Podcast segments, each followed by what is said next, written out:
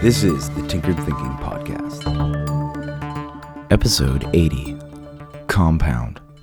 This episode references Episode forty-two, entitled Level Up. If you'd like to fully understand the reference, please check out that episode first. Learning has compound effects. Knowing addition, subtraction, multiplication, division, and the rules of algebra has a compound effect that allows the learning of calculus to be much easier, at least if compared to an attempt to learn calculus with no previous exposure or understanding of any mathematics. The cumulative effect of these compounding tools allows the brain to level up its abilities.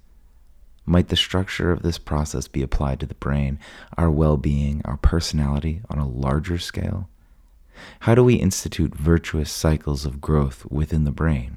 What might the results be if we compound, say, a ten percent improvement in our fitness, our mindfulness, and our diet?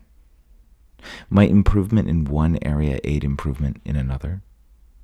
Can improvements in mindfulness help us make better choices with our diet? Can slowing down and being more thoughtful give us a better chance, a higher probability of making a better, healthier choice? Can a better diet perhaps give us more energy to bring to the gym and power us through those first tough workouts?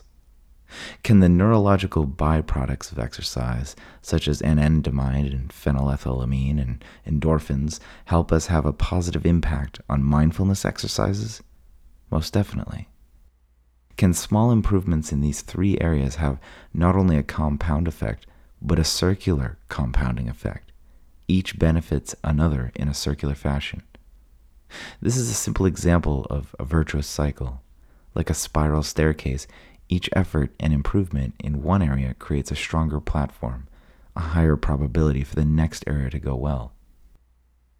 With a few of the right moves and some consistency, we can send our minds on a new trajectory, one that spirals upward, a trajectory that helps us level up. This is the Tinkered Thinking Podcast. Thank you for listening, and be sure to visit our website at tinkered thinking dot com.